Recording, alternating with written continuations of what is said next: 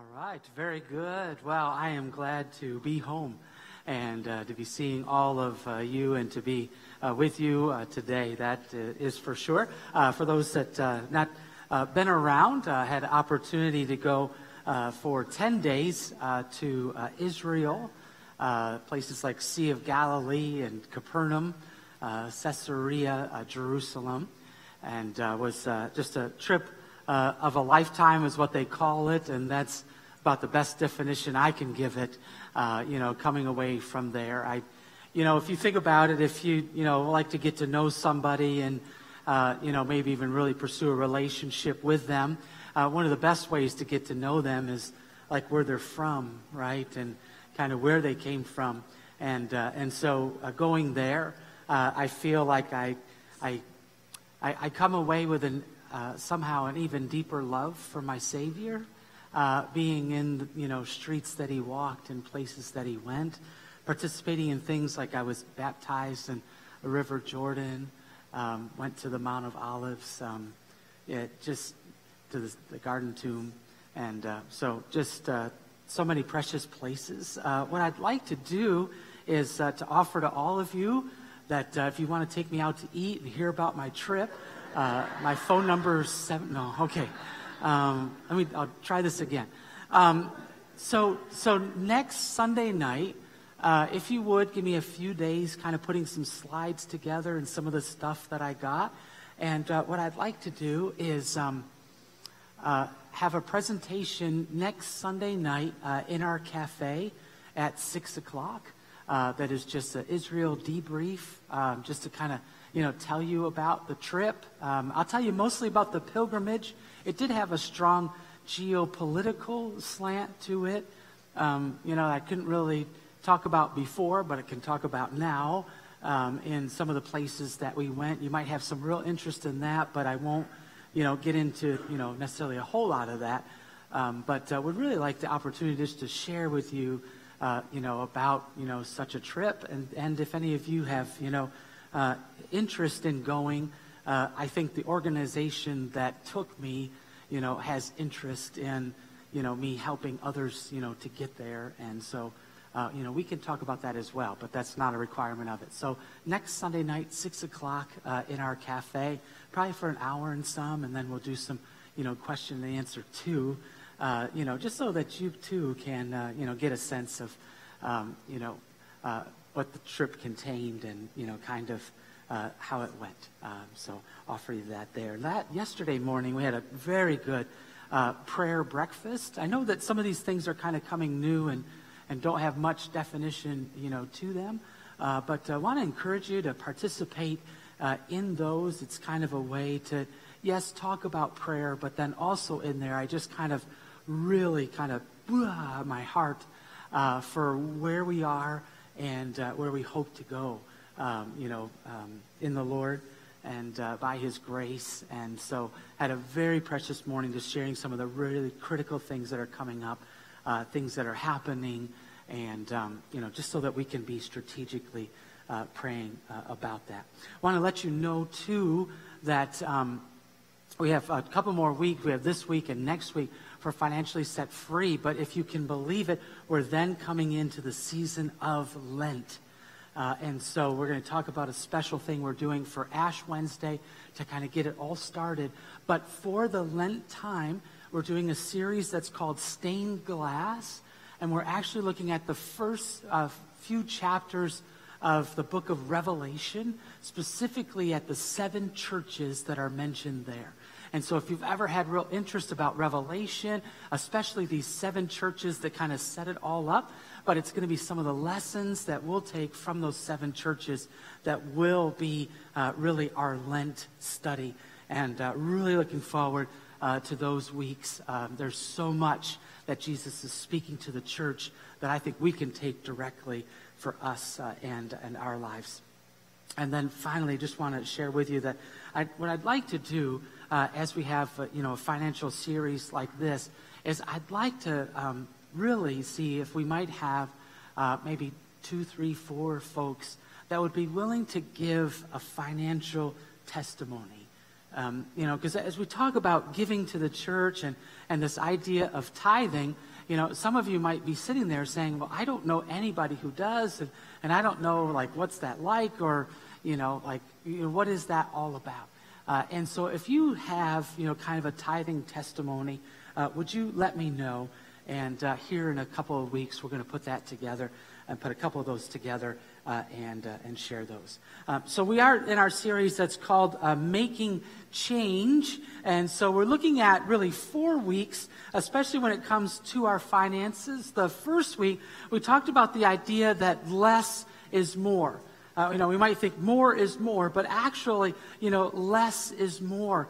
Uh, when we think about our lives and, you know, kind of the stuff that we have, I mean, I think we are, you know, probably the only culture that, um, that doesn't really use our garage for cars, uh, but more for our stuff, right? Um, I, I, don't know if you knew that, but those doors actually, they open and you drive the car in. And, you can put it in there, you know. I, I'll never forget, I went to a, a birthday party for my neighbor who was 50 years old. And uh, none of my neighbors really came to our church. Uh, but they were great, great folks. But I found out at the 50th birthday party for my neighbor Ben that I was the weird neighbor who put his car in the garage.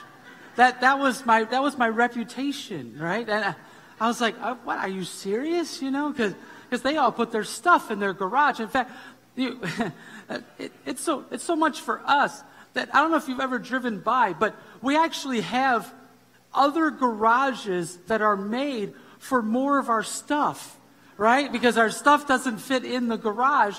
And so I, you know, I, I don't know about you, but I, maybe some of you do. You know, you actually buy like storage units for more of your stuff. You know, and it, it's kind of interesting, isn't it? Because it, I don't know if you you're paying the you know monthly bill one fifty, you know, hundred, hundred and fifty dollars, but you know, like if if you never interact with the stuff, why not? If you if you sold it, you, actually you know uh, are now could get rid of it and be without uh, that bill.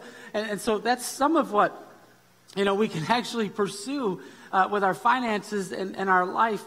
You know, the fact is that you know I, I'll tell you that if you don't spend the Kohl's cash, it's okay.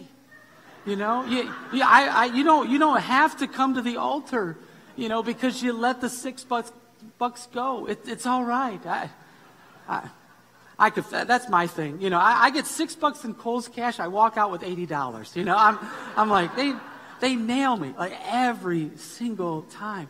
Uh, but, but really, less is more. And then last week we talked about how, how stress is bad.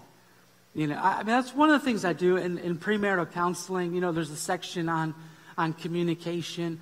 Uh, and, and that's a big one because, and especially in the area of finances, you know, like we, we got to be able to come together and to agree. You know, we, we know that, you know, typically in a marriage, because opposites attract, I think Pastor Tammy said it. It's, you know, one's more of a free spirit and one is more of a detailed person. You can guess which one we are. Uh, you know, Tammy is the more detailed person. Uh, I'm more of the free spirit. Uh, I tell her I, I feel like I, ha- I carry the load of the church finances, and so if she could help me at the home, I appreciate it. Um, but the fact is, is that we, we get together and we meet and we talk about it. So I know what bills we have and, and what's more and, and what's less. We were just going through, you know, detailed in, in our budget, you know, this week, and it's no surprise to you, but, you know, what, what is over uh, more than typical is, is gas and, gas and groceries. Uh, and that, that's really for all of us, isn't it, right now? I mean, it's, and that, that's, that's nobody's fault. It's just, you know, when, you know, when a basic element that was $1 is now $3. It's just more. And um, so, um, but, but understanding that and, and making adjustments and, and just trying to, to work together. Uh, the other thing that's very powerful, I think, in a marriage is not, not only the working together the day to day, but then when we are working together, on financial goals. You know, like that's one of the things that happened in our premarital counseling that I'm very thankful for is that uh, the person that did it, he had us do 10 year personal uh, marriage and financial goals. Uh, and uh, boy, it was so satisfying when we were accomplishing those things and doing what we can to decrease, decrease the stress uh, in our life when it comes to finances. And then this one today, It's about giving is good. And then next week is tomorrow matters. Now, next week, I should be charging you all $125 an hour. That's what I usually get. Um, but I won't. Uh, but we're actually going to talk about in your life, you know, like what's important. Uh, navigating insurance, retirement. I've got just some little tips in those things that I think are really, really going to help you. Uh, I just saw, a, a, actually, it was in Israel, and uh, Fox News um, uh, was the only thing that was English. Uh, so I'm watching that, and then no commercials, so they just run these different specials. And one of them was a recent study on marital couples. Uh, and one of those was is that only two out of ten marital couples agree on what they should have saved for retirement.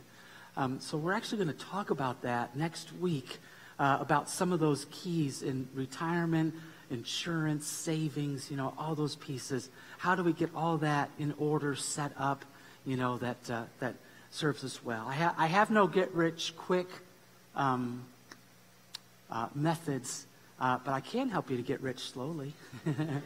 um, I do know how to do that. And also, we were. Um, I, so when I, when I started financial planning, this is what I didn't know is the guys that did the financial planning training in the firm I worked with were the top financial planners in Western New York. Uh, I mean, they were three of the five top financial planners. And so they were amazing. They had so many hints. And uh, one guy comes in and, uh, and he goes, Listen, he goes, I want you to know you're going to run into these people that tithe. he goes, I used to fight them on it. Like, why do you give 10% to the church, you know? He goes, but then I learned over years, don't do it. you know, because it ends up being just a great source of blessing. And I raised my hand. I said, Jim, I said, I don't know of a better wealth builder than tithing. and he goes, yeah, see, there's guys like this guy here. That, and that's just, you know, what, what's really, you know, what, what they believe. So, uh, so let's go ahead and look at it. And we're talking about giving is good, uh, but I want to talk about really is, is fostering a generous heart um, and, and, how we might be able to go about, you know, doing that uh, with our lives. And, and, the reason I do, I say that, fostering a, a generous heart, because I, I feel like that's really the push uh, of the New Testament and uh, what God is trying to get at. If, if, you think about it, I, you know, someone once, you know, said, and and uh, they said, I, I wish there was more teaching on tithing in the New Testament. I'm like, yeah, you're not kidding. Um, you know, but, uh, you know, so you might wonder, like, you know, why is it? Why, why is there so much about tithing, giving 10%, uh, you know, of our income to God? Why is there so much of it in the Old Testament and not much in the New Testament? It's because I think the New Testament, what it's driving at is not 10%, but the fostering of a generous heart. The reason I say that is, is that we, we know that the, the standard in the Old Testament is the 10%. But here's what I know that Jesus takes every standard of the Old Testament and ratchets it up. Because now, rather than ritual, it'll be based on relationship and the Holy Spirit in us. Here's what I mean, right? Like, remember how Jesus says, don't commit adultery. Well, does Jesus come along and say, I know the Old Testament says don't commit adultery, but now, eh, don't worry about it? No, he didn't say that, does he? He says, I know the Old Testament says don't commit adultery, but I'm telling you, don't even look lustfully on a woman. Now, you think about, he says, yeah, I know it says in the Old Testament, do not murder. Does Jesus come along and say, eh, no, not at all, does he? He says, he doesn't say, he doesn't say, I know it says do not murder, but man, don't even do it in your heart towards somebody. Protect your heart. And so, in so many of these cases, Jesus ratchets it up. I mean, I really think that, well, I mean, it, it, it does say, I, I, I, will give you the verse for it, but uh, I really think a generous heart is what Jesus is after when he says, like, yeah, I know the Old Testament says 10%. But really, I'm, I'm desiring to be first place in your life and then uh, figure out, you know, what that means. A couple of verses I, I gave at the front of the notes, and also, too, I want you to know that 90% of this message is in point one. So I don't want you to freak out like, oh man, we're going way over today. He's still got two points. So the, the, the two points are really kind of little addendums. It's really, you know, the, the first point here. But it says in Acts 20, 35, and everything I did, I showed you uh, that this kind of hard work, we must help the weak, Paul's saying, uh, re- remembering the words um, that the Lord Jesus himself said, Luke said, I'm sorry. Uh, and it says, it is more blessed to give than to receive. And so he says here, you know, remember how the Lord said, it's more blessed to give to receive, Acts 20, 35. There's a small problem with this text. is that nowhere in the Gospels does Jesus say it's more blessed to give than to receive. But that's really not so much of an issue because if you think about it, the, the Gospels are, they do a wonderful job, but, but they're not everything that Jesus taught, right? And so here we're getting even something more. You know, the Lord says that it, it's more blessed to give than to receive. I, I hope that you you get to that place in your life. You know, that's, that's one of the marks of maturity, isn't it? That all of a sudden we, we begin to understand that the blessed life is a giving life. You know, it's, it's kind of holding what we have with open arms. It's not going after all that we might get. And 2 Corinthians 9:11 says you'll be enriched in every way so that you can be generous on every occasion and through us, your generosity will result in thanksgiving to God. And so here we're talking about that idea of generosity and fostering that generous heart. Proverbs 11, 24 and 25. One person gives freely, yet gains even more. Another withholds unduly, but comes to poverty. A generous person will prosper. Whomever refreshes others will be refreshed. I, I wish that I, I, could, I could explain it to you or help you to understand.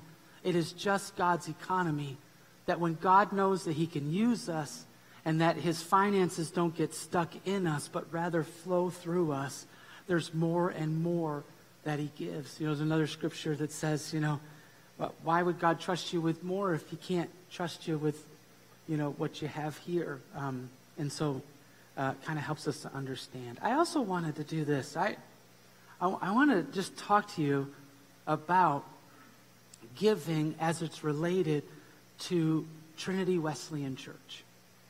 And because I've just been thinking about this, like, like why, why would you give here? Um, you know, why, why give here? Why foster a generous heart here? Why participate in giving and things here.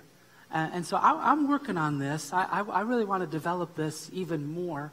And uh, granted, I was in Israel doing a couple other things, uh, but these are what was going on in my mind and, and just getting them uh, written down. And, and so, and the, these are things I want you to know that, that I'm working on. Um, and, and, so, and, and in an effort to just really foster uh, your uh, investment here uh, in the kingdom. And so, why give to Trinity? Why, why foster a generous heart here? Number one is trust, because you can trust us with your investment. And so, one of the things that has happened just, just recently is that we've passed a 14 page financial policies document that actually breaks down how money comes in and who's handling how money goes out and who's handling it. Uh, working towards the, the, the highest uh, standards, ethical standards of handling uh, money here. Uh, I want you to know that you know, Tammy and I have nothing to do uh, with handling, touching, dealing with the finances here. Now, we read reports and things, so, you know, understand what's coming in and, and what's going out. Um, but, but we want you to know that this is a place that you can trust uh, with your uh, giving. I also want to just say uh, something about, um, if I can, uh, about designated giving. Um, what that is, is uh, when somebody gives to the church and, and gives to certain categories and not other things. Now, I understand why that happened, why, you know, somebody might start that. Um, but can I, just, just from my desk, and maybe more so from my heart, I want you to know that when you, when you designate your giving to the church, what ends up happening is, is that there are areas of the church that are financed and then other areas that aren't. And so uh, what this ends up leading to is, is actually a good deal of division and tension on behalf of the staff as, as we end up trying to, you know, uh, do things with ministry. If we have some areas that are financed and some that aren't, you know, it makes it very, very difficult. So that all of a sudden one ministry is doing this and this and this, and we don't even have books for discipleship. Um, so I just want to let you know, you know, really from my heart, is, is, that if you are designated your giving, I'd really like you to think about it. I, I want to come just short of saying that it, it causes so much tension and division uh, in, in, the church that I'd, I'd, probably rather, if you have to designate it, to not give it. Because you, you could actually help things to operate a lot more smoothly and, and foster a lot more teamwork here. Um, and so, uh, just want to, you know, leave that with you. Uh, what's the other part of it? A part of giving to Trinity Wesleyan Church. The second is vision. You know, that you want to give because you believe in the vision of the church.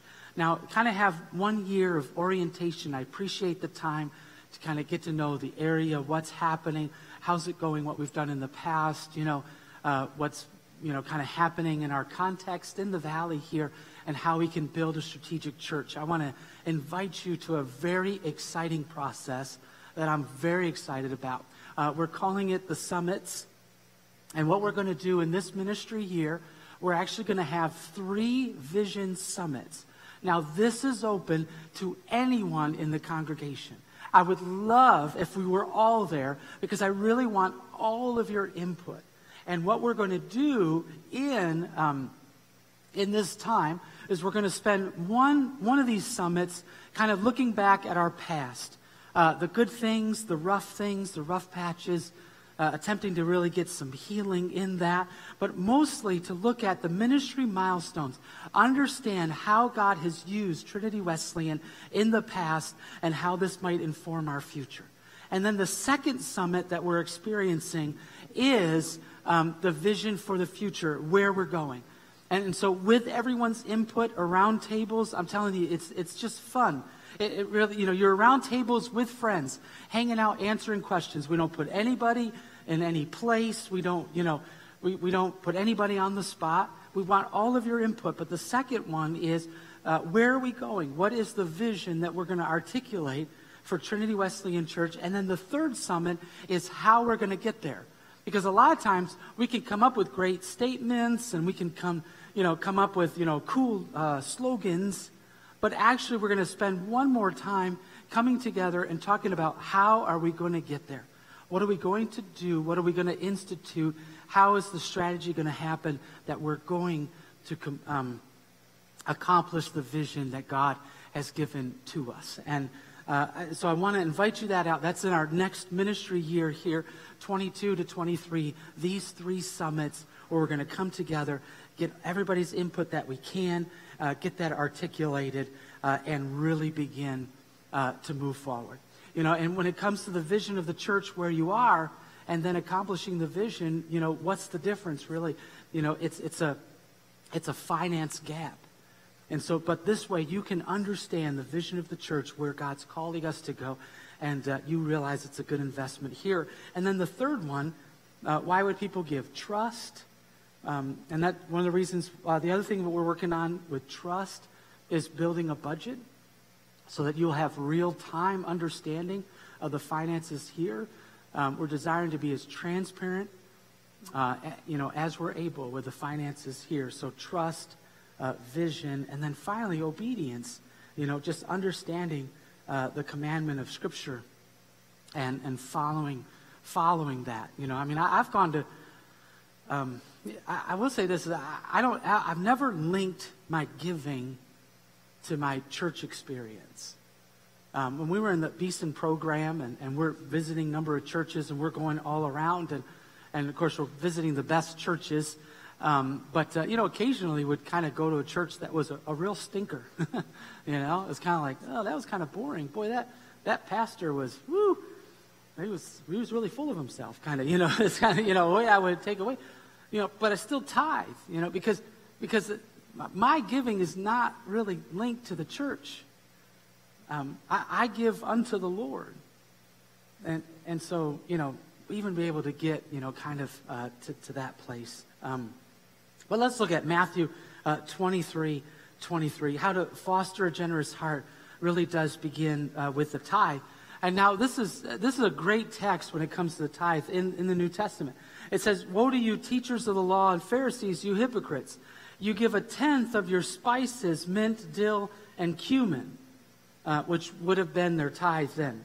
But you've neglected the more important matters of the law justice, mercy, and faithfulness. He goes, This is the problem I have is that, yes, you give a tenth in that obedience, um, but there's a whole bunch of things and other pieces of your heart and your character, you know, that you're, you're, you're not fostering.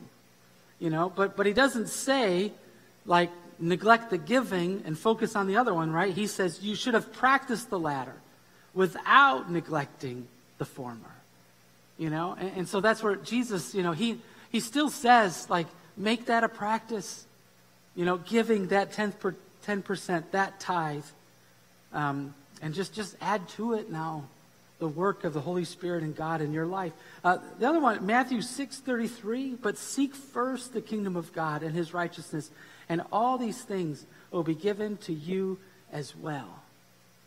Now, this is really, really important because, you know, some of you might be just sitting there saying, I, I can never imagine tithing. You know, when I look at my finances, there's just no way I could ever get, you know, that, that accomplished in my life?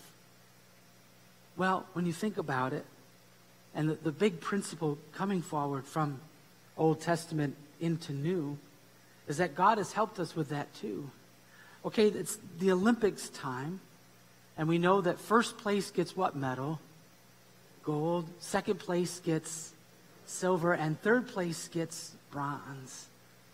Have you ever thought, what place does God want in my life?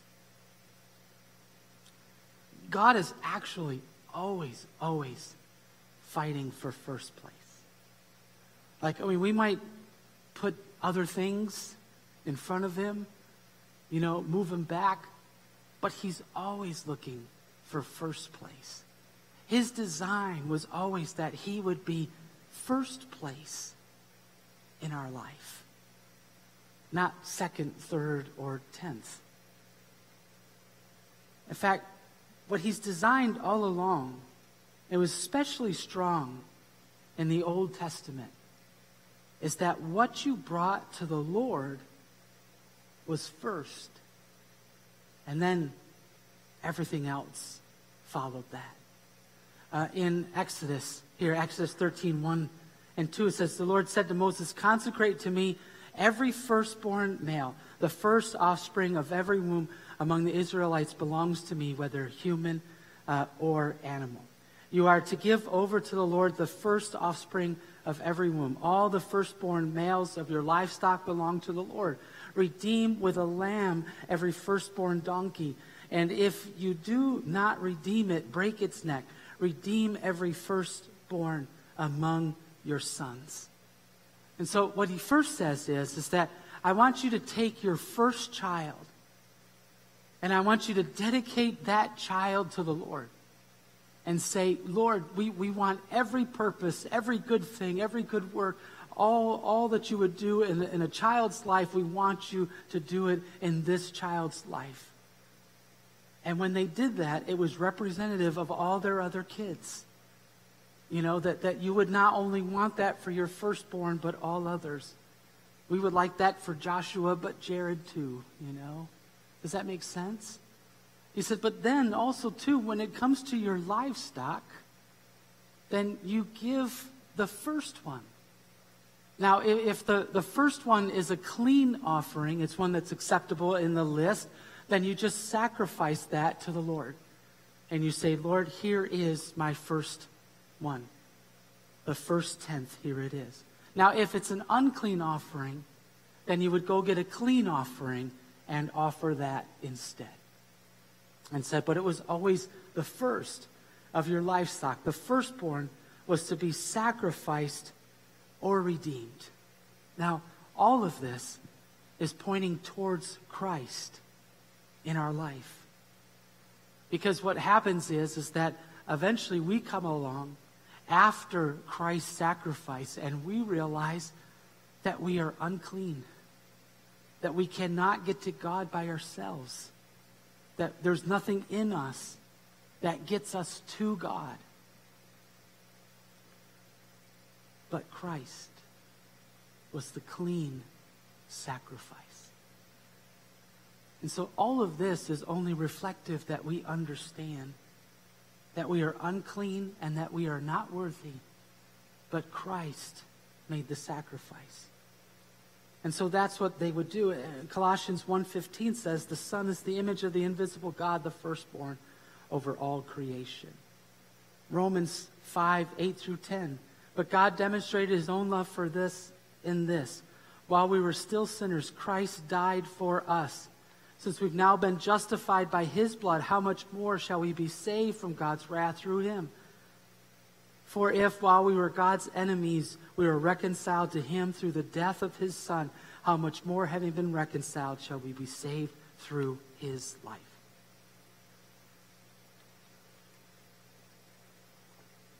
And so in the Old Testament, they brought what was first, and that was the acceptable offering. Let, uh, letter B, add, you know, add this that it was the first fruit that must be honored, that must be offered. Proverbs 3, 9, and 10. Honor the Lord with your wealth, with the first fruits, fruits of all your crops. Then your barns will be filled to overflowing, and your vats will brim over with new wine. Exodus 23, 19. Bring the best of the first fruits of your soil to the house uh, of your God. And so, right from the very beginning, let me see if I got it here, is that God has always designed that we would give the first to Him. And so, if you were someone who dealt in livestock, you gave the first 10 of that livestock to the Lord. If you were someone that was a farmer and you had fields, you gave the first 10 to the Lord. And I will say, I, I think that's one of the biggest secrets. Because if you think about giving to the church or you think about tithing, and, and you just add it to all of your other bills, you know, you're going to have all the rest.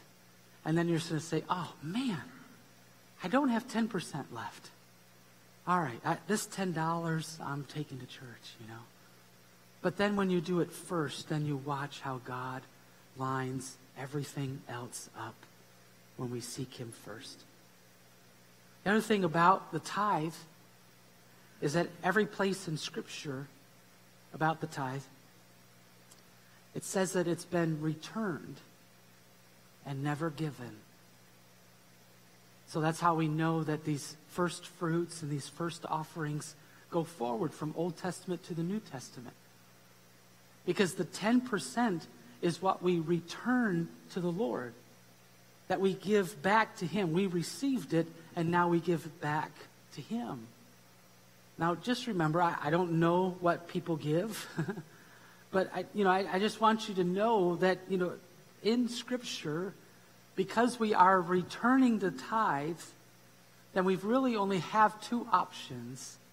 That that first ten percent is that we either return it or we steal it because it was supposed to go back to Him. And this is all of how God has set it up and designed it.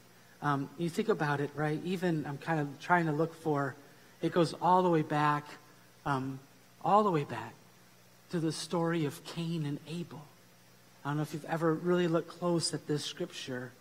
This is Genesis 4, verses 3 through 5. It says, In the course of time, Cain brought some of the fruits of the soil as an offering to the Lord. Did you catch that? Cain brought some of the fruits of the soil as an offering to the Lord. Verse 4 And Abel also brought an offering, fat portions from some of the firstborn of his flock. the Lord looked with favor on Abel and his offering, but on Cain and his offering, he did not look with favor. And so the only difference here, Cain gave. He gave an offering. He, you know, gave some of what he had. But it was Abel gave the fat portions, some of the firstborn of his flock. And the Lord said, okay, that offering, yes. That offering, no. And so God instituted way back there, um, you know, just to help us out um, with all of this. Uh, and so the, the, the, tithe is first Leviticus 27 30, a tithe of everything from the land, whether grain or from soil or fruit or from trees, belongs to the Lord, and it is holy uh, unto the Lord. And if you remember, uh, I, I don't know if I, have shared it before, um, but you know, coming to Christ later as a teenager, uh, not growing up in a Christian family, uh, so I didn't even didn't attend church, uh, never understood giving really. Um, in fact, I, I, remember first some of my first worship services. Did I say this in my year-end letter? Oh, I had a couple of drafts to it, but I, I remember going to church um, and and uh, and and watching the people give money to the church. I thought that was the weirdest thing. Like we come to this building and we're worshiping God. Why doesn't God just finance the church? You know, this is really strange. But of course, this isn't the way He set it up, is it? Uh, but, you know, we, we give is the way that he's established it and established houses of worship uh, over and over again. But I remember just one of our very first conversations. Now, did, because of the way that I looked, uh, a lot of piercings and other things, uh, when we met, Tammy was, was doubtful of my salvation. Mostly because of my looks, not really my heart, uh, you know, but kind of, you know, the way my hair was done and the clothes that I wore things like that. So I remember one time, you know, we were just having pizza and she just wanted to check. And she wanted to check out two things. She goes, one, are you saved? Give me your testimony. I'm like, okay, okay. So I did, and because uh, I wanted to date her. Uh, and then she goes, and do you tithe? And I was like, absolutely. You know, I'm thinking in the back of my mind, what's the tithe? I don't know what to, I don't know what she's talking about. You know, I said, I know. I'll ask Jason. Jason was, uh, he was a kid that grew up in the church, and he was my roommate in college. So I, I went back and I said, Jason, what's the tithe? And he goes, Oh, he says, we give a tenth, you know, of whatever we get back to the Lord. I'm like, oh man, a tenth? I mean, now I already told her, right? Uh, so I had to. Uh, I, I, I made $35 a week from my work study, and $3.50 just started going right into the offering. And when I was feeling real generous, I did five bucks. Um, you know, and, and so that's what, that's what I started doing. And uh, boy, it's been so helpful though, because it was from that moment on of $35. Thankfully, I make more than $35 a week now. Um, but the tithe has always been there. That you know, and, and over time, you know, it's just continued to grow. You have to understand that there was a season when, when we left the church plant that that um, Tammy got a, a job uh, that was probably a quarter of, of what she was making, and then I'm trying to start both a business uh, and a nonprofit all at the same time. And uh, I don't know if they told you, but when you're doing the startup and the work and trying to get started, you don't get paid for those, you know? Uh, and so there was a time when our income was really high uh, and then went really low, um, but we never stopped tithing. You know, I mean, we might have been tempted to, to say, Lord, uh, our finances are like way different right now and so we're wondering if we can just get a break, you know, from the tithe, you know. Never said that. Never practiced it. Now it was less because what was coming in was a lot less. But we've always given that 10% and when we could, uh, more. And so just feeling like this is what um, the Lord has designed. And so then I just want to share with you then the, the last two notes here. Uh, one is to plan your generosity. Isaiah 32 8, but generous people plan to do what is generous and they stand firm in their generosity. That was one of the funnest things in being a financial planner is not only helping people with insurance, retirement, all the critical pieces of finances, but also helping to plan out uh, their, their generosity. And doing it in such a way that their generosity can be experienced while they're living and, and not while they're dead. If we can get to that, uh, I'll, I'll get to that next week too. And then three, that to start being generous now. And I'm praying that you will put into action the generosity that comes from your faith as you understand and experience all the good things that we have uh, in Christ. You can imagine, I mean, I, I spent 20, 25 years of ministry in the same 12 mile radius of my life. Um, and so there's many friends I have that are over time. I remember one young man, and uh, he early on in my ministry, he was actually one of my youth leaders, and uh, but know, he was like early 30s at the time, and we met, and then all of a sudden uh, tithing came up. I think it was you know was preached on on Sunday. And he says, "Oh, Pastor Christopher," he goes, "I got the best plan." He says, "When I turn 40, I'm tithing." He says, "But you know, before I'm 40, there's other things I got to put into place." And he was a young dentist so he said, I'm going to put, you know, my retirement and do this other giving and do, you know, all this other stuff. But when I'm 40, I'm tithing. You can know, you probably know what's happening, right? So he was basically 45-ish, and I go plan another church where we connect and we go out for coffee. and uh, so I said, hey, Larry. I said, can I just ask you, you know, one of our first conversations, do you remember that about tithing? He goes, oh, yeah. And I said, I will forget it. But you said, he says, I know, I know. I begin tithing at 40. I said, well, now you're what? He said, I'm 45.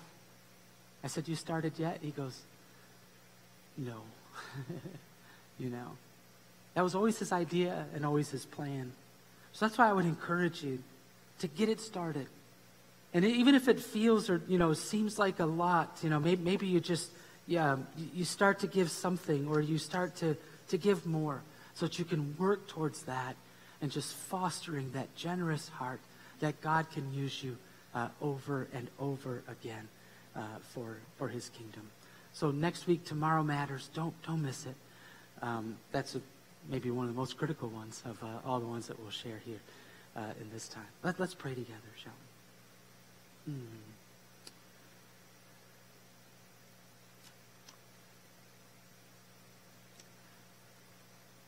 Well, Lord, we come to you in this moment, and uh, we ask that you would continue to work in your very powerful and gracious way. We, Lord, I even just sense a, just a bit of heaviness upon us, Lord, as we think about this. And Lord, it, it is humbling to think that most of the world lives on $2 a day that God, you have immensely and richly blessed us as a people. And that, Lord, I know that there will be an accounting for that. And so, God, when, might you help us to foster this generosity? That, Lord, we might continually be used and trusted with the finances you give us and over and over again, Lord. That you would help us to be the, the kind of people who steward all things, all things well, especially your, your financial blessing in our life. And so, God, thank you for your goodness love in our lives. In Jesus' precious and holy name that we pray.